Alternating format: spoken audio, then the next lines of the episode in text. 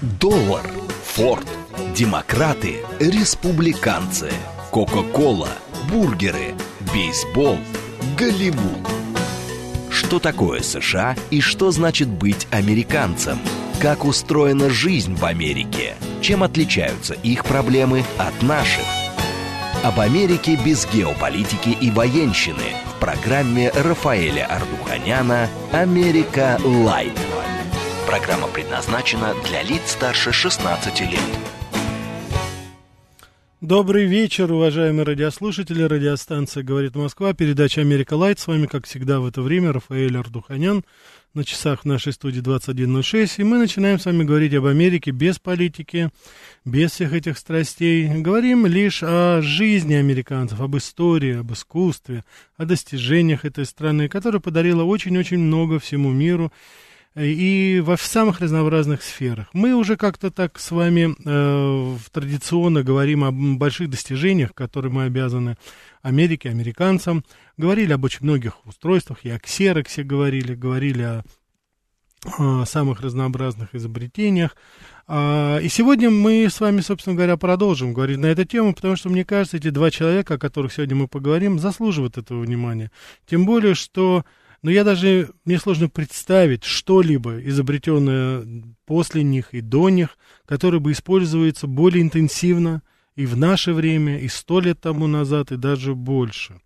Я уже анонсировал днем, что первый это Александр Белл, создатель телефона. Безусловно, это, так сказать, всем известно достаточно, я думаю. Хотя мне кажется, что я смогу вам сегодня показать много, так сказать, и рассказать новые факты. А второго изобретателя зовут Уитком Джа, э, э, другого, э, значит, э, э, изобретателя зовут, у него э, достаточно такая, э, значит, э, сейчас, извините, пожалуйста, Уитком Лео Джадсон, да, Уиткомб, вот такое вот очень, так сказать, трудно произносимое английское имя. Вот. А этот человек изобрел ни много ни мало зиппер-молнию. Молнию, застежку, которую мы с вами, я убежден, что и сейчас что бы вы сейчас ни делали, находитесь ли вы дома, едете в автомобиле, может быть, где-то находитесь на работе или в гостях, наверняка в зоне вашего видения, или, может быть, вы сейчас и пользуетесь этим, находится огромное количество этих зиппер-молний застежек, который изобрел вот этот американский изобретатель очень-очень давно. А, и, так сказать, сейчас, как ни странно, вот как раз вот в 1891 году, то есть фактически это 130 лет тому назад, он запатентовал вот эту вот застежку, патент назывался номер 504038 для обуви как бы. Но предыстория этого всего была, как ни странно, уходит еще на 20 лет тому назад. Почему, собственно говоря, это произошло и почему а, Лео Джадсон вот изобрел именно это. К нему в свое время за помощью обратился друг Стайл. Стайл работал чертежником в небольшой мастерской, и в один, э, безусловно, не очень хороший день, по крайней мере для Чикаго, да и для Америки, в 1871 году, вот в октябре, это вот тоже, видите, получается 150 лет тому назад, это был грандиозный большой пожар в Чикаго он вошел в историю США как один из самых разрушительных. В огне гибла девушка, и вот спасая ее, стайл друг его, прыгнул со второго этажа и повредил себе спину, но спас девочку. Он долго лечился, и из-за травмы ему было очень трудно наклоняться, зашнуровывать обувь. И вот тогда он пришел, вы посмотрите, какая здесь связь, на помощь пришел его друг, Уитком Лео Джадсон, который видел мучение своего друга, и он придумал вот эту застежку для обуви, которая бы позволяла ему не наклоняться надолго, а сразу, как говорится, застегивать и даже одной рукой. И, собственно говоря, потом это уже вошло в патент, и под, э, понятно, что уже не только обувь, но и одежда, и самый разнообразный материал. Я хочу вам сказать, что, забегая вперед, что один из первых контрактов, который был небольшой, э, э, это был заказ от почтовой службы э, Соединенных Штатов Америки. Вот почтальонные сумки, знаменитые в Америке, в конце 19 века, они застегивались вот на эту, собственно говоря, молнию. Так что А, да, я уже вижу ваши сообщения, ваши будем попозже принимать и телефонные э, звонки, и я зачитаю сообщения. Я просто хочу еще раз напомнить, смс-портал у нас передача «Диалог», ничего не меняется в этом плане, да, 925-88-88-94-8, телеграмм для сообщений говорит МСК Бот, прямой эфир 495 73 73 94 8, телеграм-канал, радио говорит МСК YouTube канал «Говорит Москва». Да, буду рад услышать ваше мнение, ваши вопросы. По мере возможности, конечно, будем их озвучивать и будем, будем отвечать на это. так что вот это была, собственно говоря, предыстория создания молнии Zipper. Значит, тысячи, как я уже сказал, 1891 год, 130 лет тому назад, вот приблизительно в эти дни, в осенние, как раз это произошло, вот эта патентовка, это знаменито. Представьте себе на минуту, вообще можно представить, я не знаю, самые разнообразные сферы нашей деятельности, будь то искусство, будь то наука, будь промышленность, сельское хозяйство. Разве возможно себе представить, ну, без телефона понятно, но разве возможно представить себе нашу жизнь без этих молний застежек? Хотя изначально это было достаточно такое громоздкое, совершенно не перспективное, как считали многие изобретения, и даже никто не предполагал, что это в какой-то степени может потом пригодиться. Нет, тем не менее, пригодилось. А вот то, что касается то, что касается э, Александра Белла и телефона. У нас тоже здесь определенная дата, потому что в воскресенье 25 июня 1876 года, то есть 145 лет тому назад, вот, все началось, это имеется в виду, конечно, телефон, как ни странно, началось с Шекспира. Потому что ну, мы, ну, мы с вами знаем, кто изобрел, каким образом изобрел телефон. Наверняка вы слышали, что Александр Белл прошел через огромное количество судебных тяжб, потому что его обвиняли в плагиате. И, кстати, не без оснований, потому что это тоже был вопрос патента в определенной степени. Но что было любопытно, как раз вот в эти дни, в 1876 году, в Филадельфии на выставке столетия, как ее назывались, вот очень такое, знаете, представительное церемониальное жюри, оно ходило и смотрело изобретения, которые тогда предлагали самые разнообразные изобретатели. И вот э, последним это был осмотр аппарата какого-то молодого бостонского изобретателя, а это и был именно Александр Белл по странным названиям телефон. И вот изобретатель оставил жюри у приемника, а сам направился на другой конец здания, где был установлен передатчик. И как вы думаете, какие были первые слова, которые произнес человек по телефону? Тогда еще очень примитивному, очень несовершенному, с помехами. Ведь на расстоянии это было всего несколько сот метров, но тем не менее это был великий Шекспир. Быть или не быть. Вот. Причем Александр Белл потом рассказывал, его дедушка, оказывается, он был э, учителем словесности. И он постоянно попрекал своего внука за то, что он не учит, э, с, не учит Шекспира и, так сказать, плохо занимается по английской классической литературе. И вот Александр Белл потом вспоминал, что как жалко, что его дедушка не дождался вот этого знаменательного момента, когда его сын увековечит шекспировскими словами совершенно потрясающее открытие в форме телефона. Я хочу напомнить вам, что э, патент на телефон является самым дорогим за всю историю изобретений нашей цивилизации. Это самый дорогостоящий патент.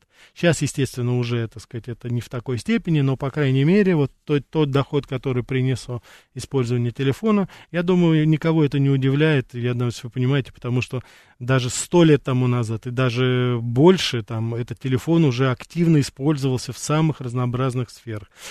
Так, это вот, значит, жюри комиссия, она была в восторге, вот, они, так сказать, были, даже и не понимали, так сказать, как это могло вообще произойти. Но, тем не менее, вот, единственное, все это омрачалось потом скандалами. Александр был очень долго-долго-долго судился, куча денег, конечно, потеряно. Вот, и старались, так сказать, в той или иной степени замять этот процесс, потому что патенты переходили от одного в другое. Но, в конце концов, Верховный суд США все-таки утвердил, что э, это все-таки патент должен принадлежать, э, именно должен принадлежать Э, Александру Беллу. И это, собственно говоря, вот начало истории создания телефона. Да? Я хочу сказать, что э, вот эту систему, как говорится, телефона, потом еще вот в самом э, начале 20 века в своем известном произведении Бернард Шоу использовал в, в Пигмалионе, конечно, или многие из вас знают это под названием мюзикла «Моя прекрасная леди», где с э, Одри Хёберн очаровательная снималась с Харрисоном. А, английский фильм был такой, так сказать. Вот там как раз использовался, как ни странно, еще одно изобретение Александра Белла. Это вот этот музыкальный фон, да, это, так сказать, вот э, усовершенствованный после Эдисона, усовершенствованный такой проигрыватель, который был уже более чище. И, собственно говоря, вот в очень большой степени вот эти э, изобретения, которые используются в телефоне, они помогли в изобретении уже более совершенного граммофона, который уже, так сказать, поиспользовался, не, не был таким экспериментальным таким, как Александра, как у э, Эдисона, а уже, так сказать, это было принципиально другое, ну, более усовершенствованное, так сказать. Вот. Его потом называли, так сказать, э, электрический говорящий телефон с мембраны. Вот. Так что, и, и я еще раз хочу вам сказать, что как раз вот 1876 год, это как раз тот год, когда Александр Белл запатентовал, наконец, вот саму, так сказать, эту изделие, и вообще название телефон, то есть, соответственно, передача, да, фон звука на расстояние, да, дистанция, дистанционное, скажем так, да, звучание, вот это, собственно говоря, это тогда, и, собственно говоря, и само слово, это телефон родилось. И вот уже сколько у нас здесь, 145 лет, мы с вами являемся свидетелями всего, всего того, что происходит. Так. Угу. Так, меня в этом деле, вот Смит пишет, поражало э, другой уровень станкостроения, который позволял в те годы делать такие ювелирные изделия, как звенья и застежки. Уважаемый Смит, вы будете удивлены, немножко попозже я вам расскажу, кто еще вот тогда, в начале 20 века, да и сейчас до сих пор является основными производителями этих застежек. Я думаю, что несложно догадаться, что для такой очень усидчивой, кропотливой работы, даже с использованием автоматики, требуется, конечно, усилия наших, э, так сказать, вот, э, а, жителей Юго-Восточной Азии. И основные производители, вот одна из японских компаний до сих пор является основной производитель э, застежек практически для, там, чуть ли не половины рынка. Еще компании сосредоточены в Бангладеш, в Вьетнаме, то есть вот там, так сказать, это все и э, там это все производилось до того и, собственно говоря, производится и сейчас. Вот. Если мы с вами перейдем опять к застежкам, то долгое время она не имела успеха, люди никак не могли научиться пользоваться молнией. И э, что любопытно, вот на первых образцах там инструкция прилагалась на двух страницах. Они были очень дорогими, очень дорогими. И иногда можете себе представить, что установка, допустим, их на обуви или на какой-то части одежды, сама застежка и установка, она стоила гораздо дороже, чем само изделие. Вот. Но Джадсон уже к тому времени был достаточно известным инженером, и у него уже было несколько патентов, вот. И он не только останавливался на этом, он продолжал это совершенствовать. Допустим, он еще э, стоял у истоков создания вот пневматической железной дороги, но это потом реализовалось в некоторых игрушках, как ни странно, попозже. Но, как вы знаете, в реальной жизни этого не произошло. Вот. Помимо этого, помимо этого, скажем так, варианты вот этой застежки делали еще и другие изобретатели. А, вот такой Элая Хоу, который усовершенствовал. Вот. Но и помимо всего прочего, Элая Хоу, наверное, был первым, кто понял, насколько это перспективно. И он занялся уже рекламой. Поэтому вот фактически уже в середине 19 века это было как бы а, поставлены на промышленный поток, то есть пришел уже такой менеджер, менеджер как таковой. А самому Джадсону только спустя попозже пришлось, значит, он нашел наконец-то инвесторов, чтобы производить, производить вот эти новомодные застежки. Тогда еще я сказал, что это было достаточно дорого, еще люди немножко так осторожно к этому находились, но а, в то время был, знаете, такой, вот конец 19 века, это был настоящий индустриальный бум. Огромное количество выставок было, вот, в частности, Чикагская международная выставка технологий, как раз вот демонстрировались там, и там демонстрировалась одна из этих застежек. Вот. И тем не менее, вот э, к тому времени, там, в частности, там демонстрировался один из первых раскладных зонтиков. Вот еще была такая, так сказать, ситуация, был, был, было еще такое изобретение. И тем не менее, Значит, в тот же момент вот э, создатели компании, на которой работал Джадсон, она называлась Universal Fastener. Это дословно э, универсальный зас, застегиватель, наверное, так можно при, перевести. Вот, эм, э, несмотря на то, что Джадсон, он очень сомневался, потому что не было достаточно такого, знаете, индустриального, промышленного, финансового успеха, вот, и оно еще как было недостаточно технологично. Но Джадсон продолжает работать и вносит в конструкцию очень разнообразные изменения. Он меняет крючки, меняет петли, которые там есть, и в конце концов э, он... Э, а, значит, понимает, что нужно ее положить на материальную основу, и нужно не клепками делать, а просто пришивать. Это удешевило продукцию. Это был очень удачный ход. И э, в 1905 году компания была, переехала в Чикаго, потом переехала в Нью-Джерси, вот. Но покупателей пока не было еще мало, пока к ним не присоединился выходец из Швеции, мигрант. Это вот Гидеон Сунбекер. Вот.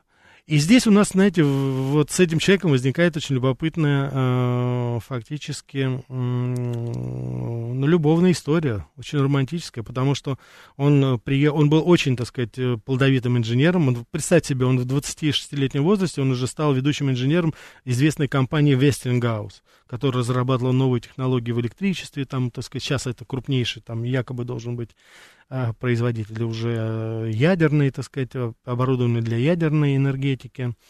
Вот. Но в то время это был один из передовых концернов, и вот он, собственно говоря, приложил все силы для того, чтобы там продвинуться. Но в один прекрасный момент он узнает об этом изобретении и всех поражает, собственно говоря, что же произошло в конце концов. Вдруг этот подающий надежды, очень, так сказать, перспективный, получающий огромный оклад человек переходит в какую-то непонятную неперспективную, как тогда казалось, абсолютно нелогично, вот э, бросает эту компанию и пере, переходит в фирму, которая выпускает одно какое-то единственное изделие, к тому же, которое находится в кризисе, на грани банкротства. Ну и, как говорят французы, шершеля фам.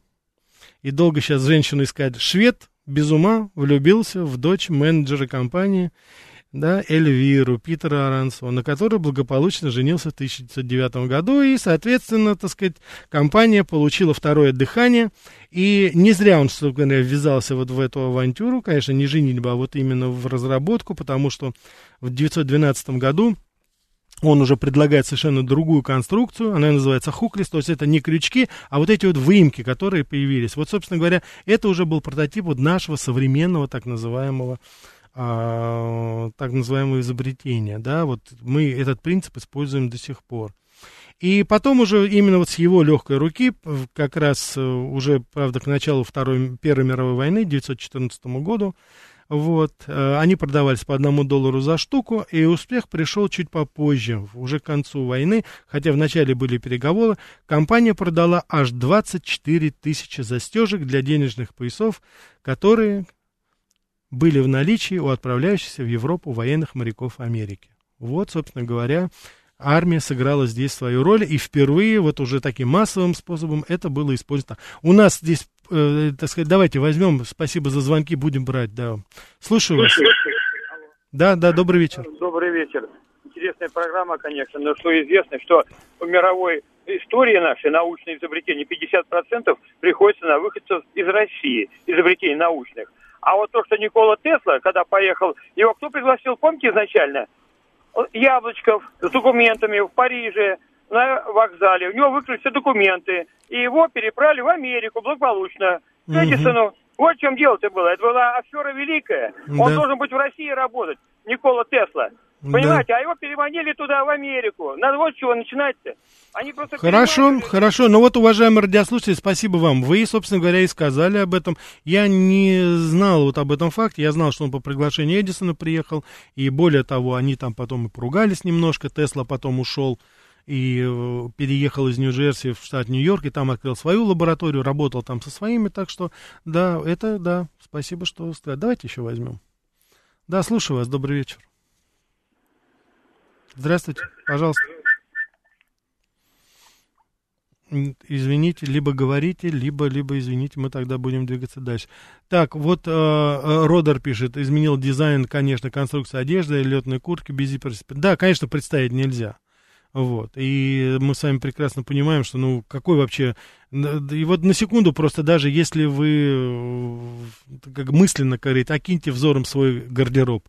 Ну, такого не может быть, чтобы, ну, по крайней мере, несколько этих застежек не было у вас. Я думаю, берусь утверждать, что у вас гораздо больше этих застежек в гардеробе вашей одежды, там, может быть, на обуви, чем телефонов. Так что здесь, я думаю, по количеству, по крайней мере, конечно, зиперы, молнии, застежки, они у нас э, идет. Вот стратегический инвестор пишет, что он помнит, как дядька принес подарок, застежку липучку с программы совместных полетов Союз Безусловно, в космосе это абсолютно многие наши скафандры, они используют именно эти застежки. Там, конечно, особая схема. Ну вот, но там было. Я помню, как мы из таких, знаете, летных курток перешивали эти они, знаете, были из металла настоящего. Вот это особый такой шик у нас такой, знаете, вот, э, как говорится, пацанов с Мариной Рощи московской, это был шик вот такую металлическую какую-то молнию найти, такую старую, она тяжелая была, она как плеть была, знаете, такая цепочка, скорее всего, а не молния. Но это было, конечно, вот. Так что... Так, смотрите, да, символично Смит пишет, что фамилия Белл это самым непосредственным образом как раз соколируется у нас вот с его изобретением. Да, да, да, Александр Белл. И, кстати, самое интересное, что Александр Белл, он еще изобретая свой телефон, ну, в какой-то степени еще и работал на себя, у него были проблемы со слухом. И он в очень большой степени способствовал этому. Давайте мы еще возьмем. Да, слушаю вас, добрый вечер. Алло, добрый вечер. Добрый вечер непонятно, что вы хотели сказать, уважаемые радиослушатели. Давайте мы еще возьмем. Да, слушаю вас. Господи, непонятно, какие-то крики, какие-то эти, непонятно, то ли восторга, то ли негодования, то ли еще что-то, я не знаю. Может быть, вы, кто-то не нашел застежки в своем гардеробе, не переживайте так. Ничего всегда сможете купить, они доступны сейчас, это не то, что раньше было. Так что Здесь, как говорится, проблем у нас не должно быть, да.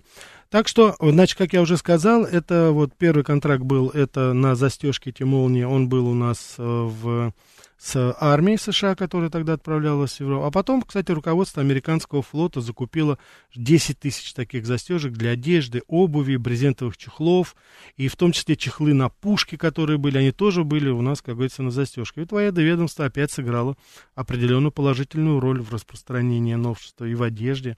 И потом уже э, гражданские очень быстро переняли это, я хочу сказать, что это, знаете, традиция все-таки сохраняется, потому что ведь сам интернет, вот даже наше современное достижение, он был изобретен все-таки с посыла а, э, военных. Потому вы знаете, что изначально интернет это было, так сказать, такая прерогатива военных. Но посмотрите потом, как в гражданской области это развилось. Ну вот у нас есть историческое, собственно говоря, подтверждение того, что и даже вот эти молнии, они у нас, так сказать, все-таки э, с армией пришли. Ведь передовые люди все-таки были. Давайте еще возьмем. Слушаю вас. Добрый вечер. Говорите, слушают вас, да, пожалуйста. Вы не удивляйтесь, это вот из России звонят.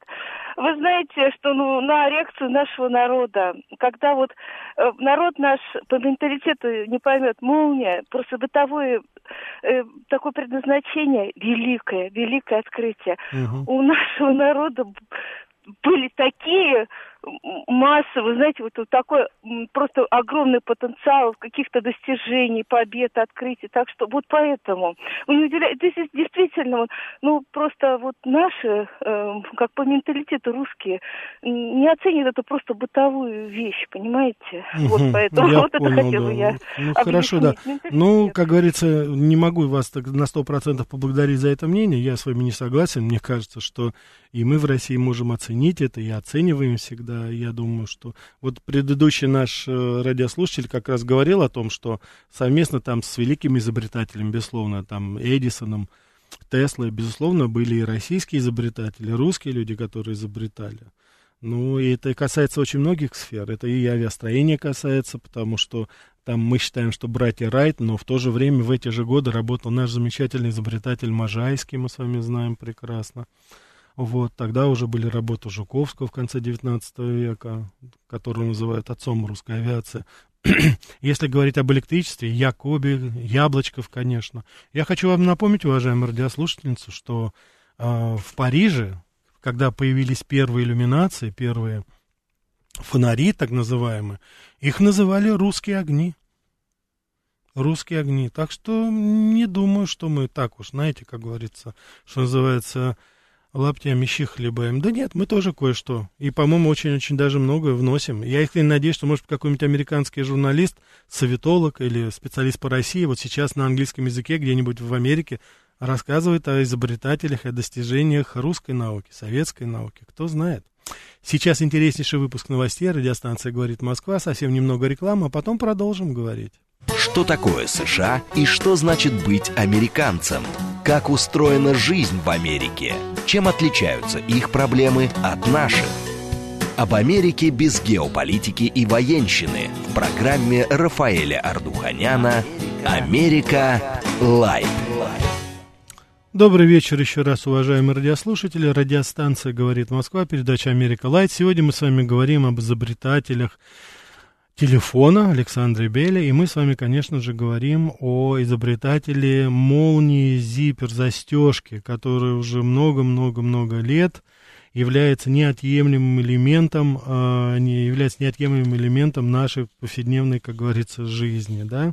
Это в, какой-то степени Уитком Джадсон, зовут изобретателя, он э, э, сумел запатентовать свое устройство 130 лет тому назад, и, э, так сказать, э, вот в том форме, в какой мы сейчас с вами это видим, это принцип, основы были заложены именно тогда. Вот эти два, хотя иммигранты, но это американские, на американской территории, в Америке, они изобрели эти очень нужные нам, очень полезные новшества. Давайте мы возьмем еще звонки, потом продолжим. Да, слушаю вас. А, а, все, я понял, да, хорошо. Да-да-да, еще пока нет. Так, а вот стратегический инвестор э, спрашивает, а фирма Bell еще существует или пала жертва конкурентной борьбы? Очень хороший вопрос, уважаемый стратегический инвестор. Фирма Bell в той форме, в каком ее основал в свое время, в середине 19 века Александр Белл, сейчас является огромным электронным и коммуникационным гигантом под названием AT&T. Я убежден, что многие из вас слышали, это, это многомиллиардная огромная корпорация. Я не, не знаю, вот в наши дни сейчас, но вот лет 15 тому назад в Америке это был коммуникационный концерн номер один который осуществлял самые разнообразные виды связи. Это касалось и провайдерских услуг интернета, это касалось в очень большой степени и, э, естественно, телефонной связи, да. Так что здесь, да, можем взять, да, давайте, слушаю вас. Добрый вечер.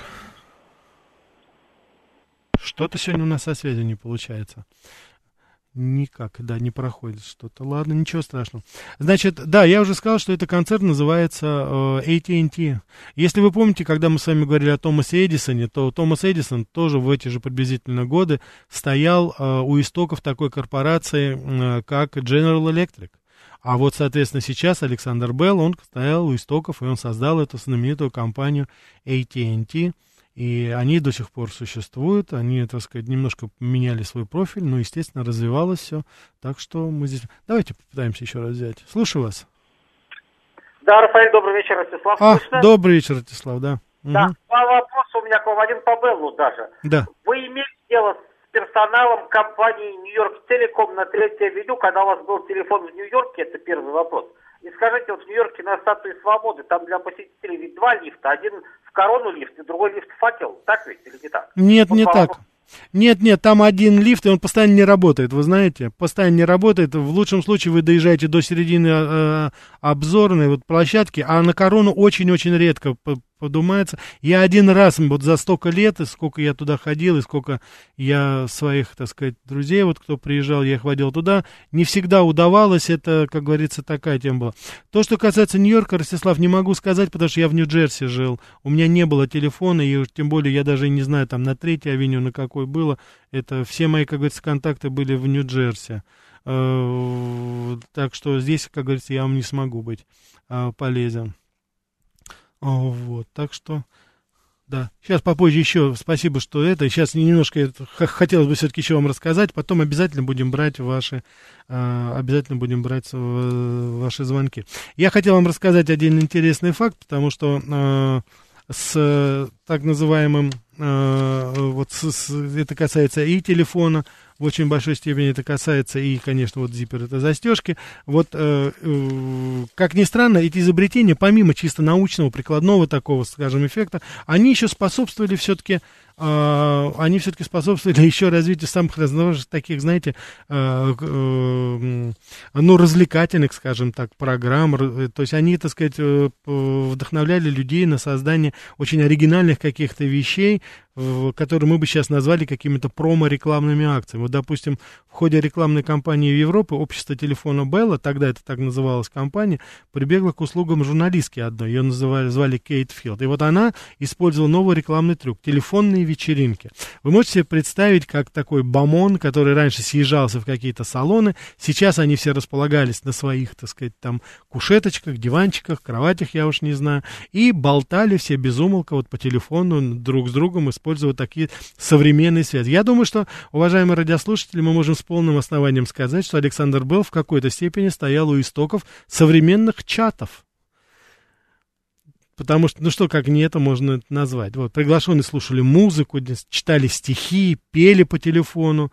И я, кстати, хочу вам сказать, вы, может быть, будете удивлены, но самым именитым посетителем таких телефонных вечеринок стала никто иная, как королева Виктория. Да-да, та самая королева Виктория, викторианские, так сказать, а, э, викторианская эпоха, как вы видите, ей тоже это все было не чуждо, все, да. Сможем взять еще? Нет? А, все, хорошо. Так.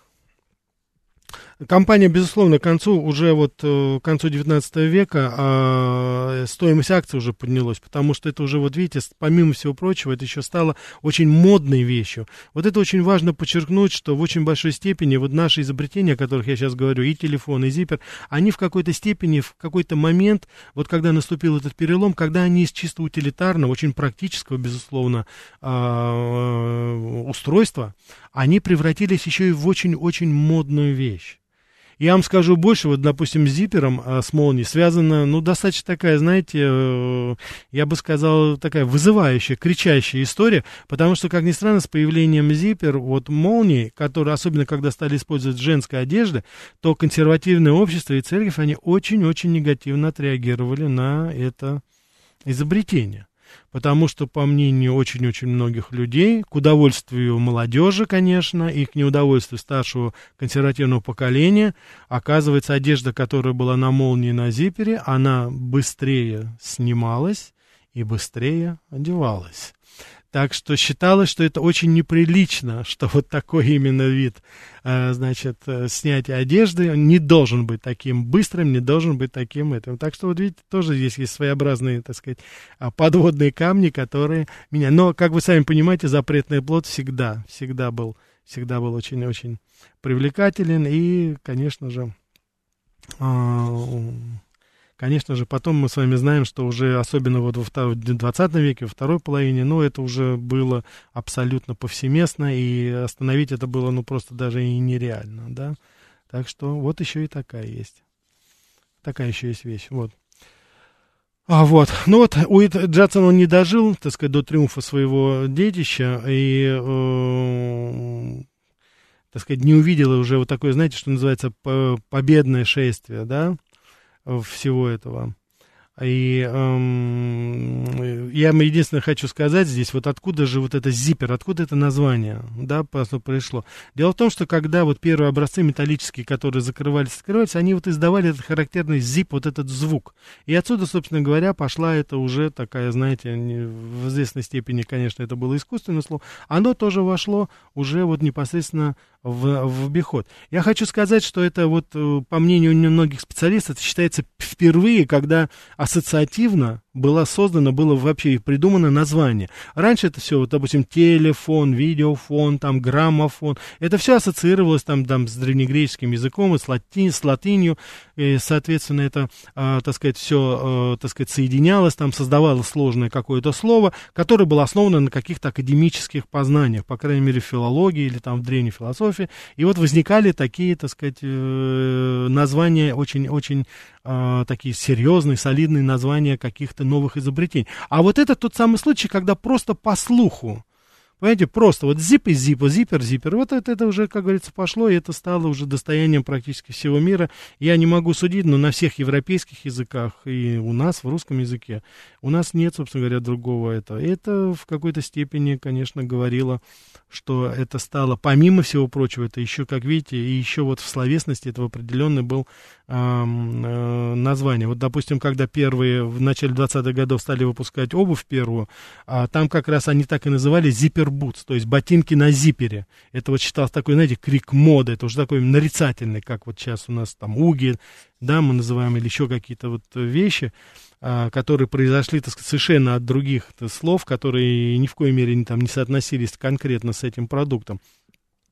И вот это вот уже, как говорится, потом перенесло, это уже зиппер стали употреблять при пошиве совершенно любой одежды. И вот, как я уже вам сказал, что это в 30-е годы и потом уже и после войны, это стало символом такой сексуальной э, активности. Активности, вот. Это одно время, как я вот уже говорил, даже для некоторых женщин считалось неприлично носить такие вещи. Так, а сейчас, так вот Валерий пишет, а сейчас пакет э, Ziploc, это чуть другая застежка, хотя и совершенно верно, уже вот производные эти пластиковые очень такие пакетики, в которых, я убежден, многие из вас носят, может быть, на работу бутерброды или какие-то, так сказать, э, нехитрую, так сказать, снять, они тоже, да, это же тоже оттуда уходит. Вот. Валерий пишет, самый лучший вид на статую с парома. Ну, безусловно, если на статую парома смотреть, да, но Ростислав спрашивал вид с, с самой статуи. Я хочу вам сказать, что, конечно, с самой статуи, она находится прямо у входа в Нью-Йоркскую бухту, но там вид хороший на Манхэттен. А я помню еще Манхэттен э, с башнями-близнецами, так что, как говорится, это куда смотреть. Статуя сама по себе, конечно, это достаточно такое, ну, уже эпохальное такое э, да, известная во всем мире, да. А фирма Белл еще существует или пала жертва? Нет, она существует, я только не знаю, в этой ли форме, потому что она потом стала частью AT&T. Вот, и э, в этом. Я хочу сказать, что Александр Белл, он же, помимо всего прочего, еще занимался и развитием ави... а, авиастроения, он проектировал самолеты. Это был очень разносторонний человек. Я, кстати, хочу сказать, что если, допустим, братья Райт, они первые поднялись в воздух и пролетели там несколько, буквально, недолго, там несколько сот метров, по-моему, э, то Александр был, как, э, он как раз изобрел самолет, который пролетел уже более километра, более мили там 1800, по-моему, метров. Вот. И я думаю, что многие из вас, если вы вот на слуху, может быть, у вас, но есть да Bell Aircraft, это еще есть авиационная компания, названная, в свое время организованная э, именно Александром Беллом, да, вот. Мессенджер Бэк, прямо Валерий пишет, так и называет тип сумки. Сейчас она на магнитах, обычно застегивается. Америка, страна великих... Ну, согласен, конечно, талантливые, замечательные инженеры, которые огромное количество вещей изобрели. Я не хочу слишком глубоко уходить, но я надеюсь, вы прекрасно понимаете, если мы будем с вами вспоминать, допустим, создание кондиционера, посудомоечной машины, стиральной машины. Я просто не хочу слишком, как говорится, уходить вот в эту ипостась. Я в следующий раз мы уже будем немножко о других вещах говорить. Но, конечно же, огромное количество вещей в этой стране было изобретено. То, чем мы сейчас с вами пользуемся повсеместно абсолютно. Вот. Так, раньше отрасли были менее глубокие, можно было быть спецом и в нескольких, сейчас а, тогдашний объем знаний назвали бы поверхностным. Наверное, Наверное, наверное, безусловно, да. Так, вы обещали сделать передачу по рот... Обязательно сделаю, стратегический инвестор, да, передачу о рот 66, дорога 66. Единственное, что а, поступила заявка от вас, и еще один радиослушатель поддержал, но вот пока что-то не приходит. Уважаемые радиослушатели, я хочу вам напомнить, что вы всегда можете прислать заявку на интересующую вас тему. Я, безусловно, постараюсь достаточно глубоко, так сказать, поискать э, и первоисточники, чтобы осветить тот или иной вопрос, который вам интересен. Вот э, наш постоянный слушатель, стратегический инвестор, предлагает передачу сделать о дороге 66. Я даже не буду вам сейчас говорить, что это имеется в виду, что это за дорога. Это очень такая символическая, очень такая, знаете, знаменательная дорога для многих американцев. Они ее знают а, там огромное количество историй вокруг этой дороги.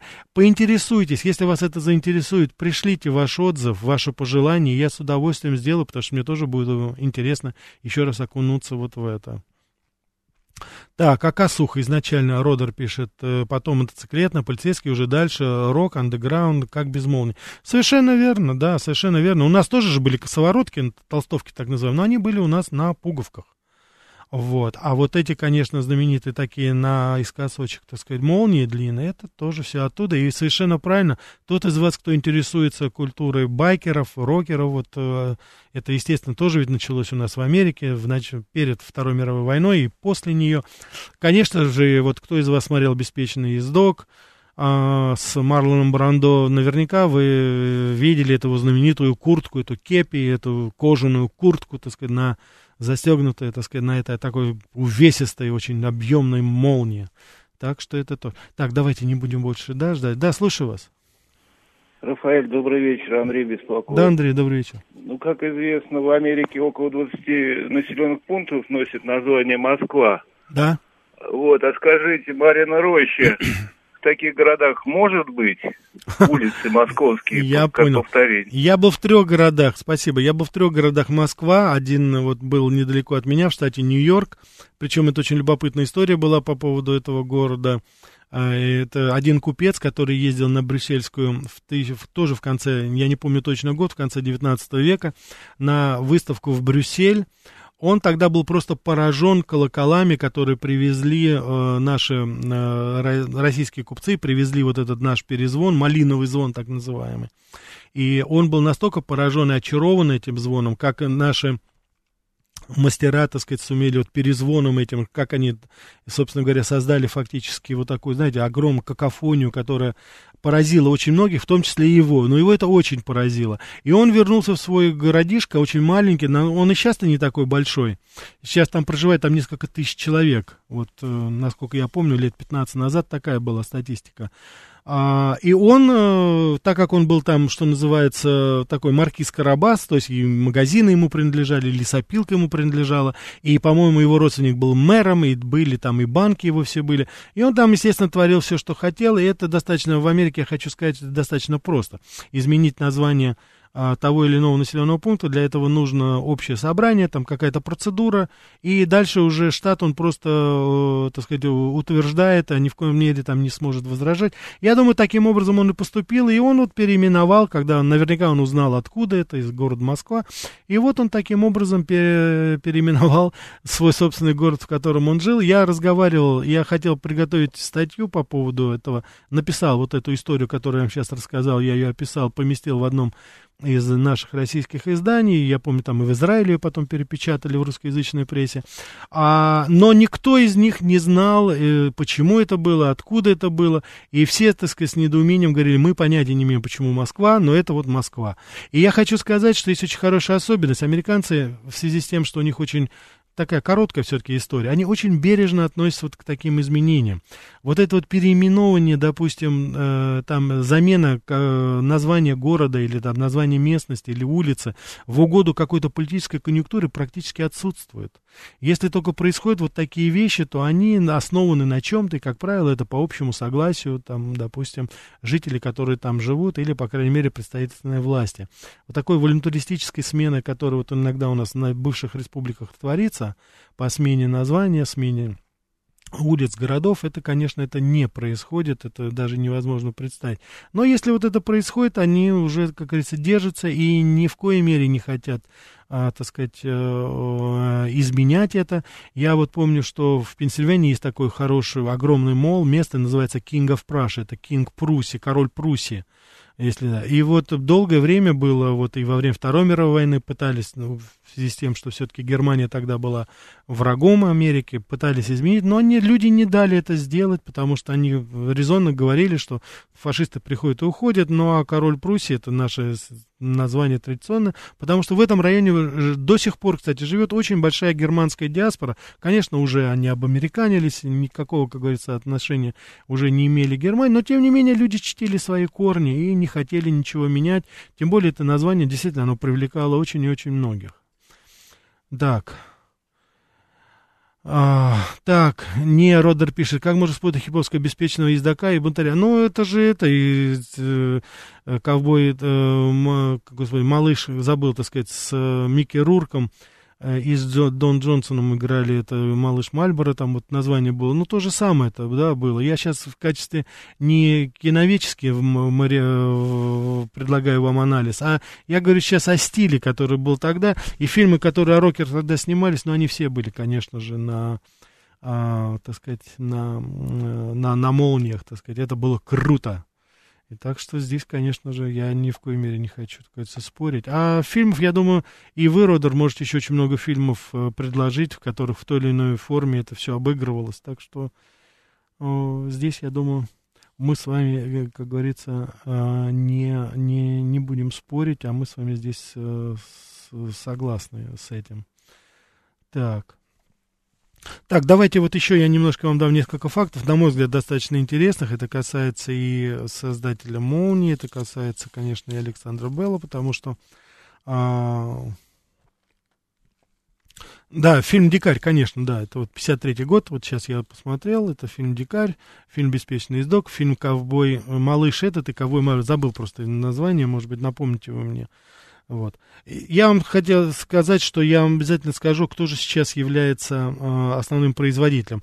Как ни странно, вот я узнал, для меня тоже была загадка, но вот более половины молний на планете производит фирма U YKK, основана в 34 1934 году, и это японская фирма. Вот, как я говорил, она является основным производителем этих зиперов. А вот э, мировыми центрами, помимо всего прочего, Бангладеш, Индия, ну и, конечно же, куда без Китая, конечно же, это уже производится повсеместно. Я хочу сказать, что среди таких топовых брендов Gucci очень активно использовал это. Э, многие модельеры, вот, допустим, насколько я знаю, Коко Шанель, она не использовала молнию, считалось это все-таки, она же все-таки классический представляла, насколько я так могу понимать. Но вот ее последователи, они уже достаточно активно используют это, в частности, вот Гуччи, многочисленные металлические молнии, самые разные величины, длины. Я, кстати, хочу сказать, что самая длинная молния, можете себе представить, по-моему, в Голландии где-то больше двух километров они сделали ее. То есть это вообще, так сказать... Так, а раньше отрасли были менее глубокие, Валерий пишет, можно было бы, да, так, это мы, да, это мы читали, вот. Вот. Зип то же самое, то же самое это, да. Спасибо, тут комплиментарное поздравление, спасибо большое. Я надеюсь, что не очень, как говорится, э, не узко, как говорится, профессионально все, что мы с вами говорим, потому что, на мой взгляд, наверное, это какая-то, может быть, там особенно молния, ну, казалось бы, ну что тут такого? Ну, а вы на секунду представьте себе все-таки, вот если без нее. А вот если ее не будет, я уж про телефон не говорю, это даже не обсуждается. Но в данной ситуации все-таки вы поймите, что здесь э, вот такая вроде бы мелочь, но насколько это же все удобно, насколько все это а, цивилизованно и насколько это все-таки красиво, я думаю, в очень большой степени. Вот. Так что Да, вот, кстати, во время одного из запросов молнию посчитали как раз э, это в три наиболее популярных массовых изобретения вошли они. Вот. Я, э, помимо всего прочего, э, вот есть такой интересный факт очень, это, допустим, в медицине именно, да, вот, молния застегивает края разреза хирурги. Можете себе представить, если нужно проводить санацию брюшной полости, то есть во время операции, вот, Таким образом, так сказать, здесь проводится, так сказать, своеобразная такая, знаете, блокада, чтобы не, э, так сказать, не разошлись швы. Это тоже используется сейчас уже в медицине. Помимо всего прочего, еще вот яхтсмены очень многие говорят, что для, так сказать, быв, быв, быв, быстрой, так сказать, так называемого вот уменьшения пуза парусов тоже исполнится молния, потому что на пуговицах, на каких-то других застежках это просто немыслимо. Вот. То же самое уже и в мебельщике, то же самое есть это, допустим, у нас. Посмотрите, допустим, произведение Икеи. А, сколько, так сказать, и мебельной продукции сейчас тоже используется молния. В очень большой степени, да? Вот. Ну и самые разнообразные произведения искусства, в которых это существует, конечно же, это даже неоспоримо ее, так сказать.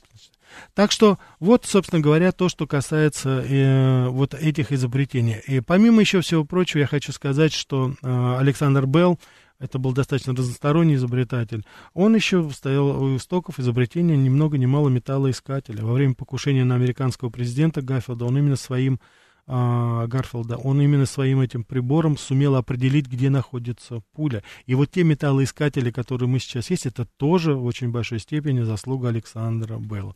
Уважаемые радиослушатели, наша передача подходит к концу. Я надеюсь, что мы отдали должное двум замечательным э, инженерам Америки, которые подарили нам очень-очень нужные и очень важные и очень удобные вещи, которые мы все сейчас пользуемся. Я от всей души вам тоже желаю но, так сказать, не забывайте говорить телефону, не забывайте все-таки встречаться вживую со своими близкими. Всего вам самого-самого доброго, до новых встреч.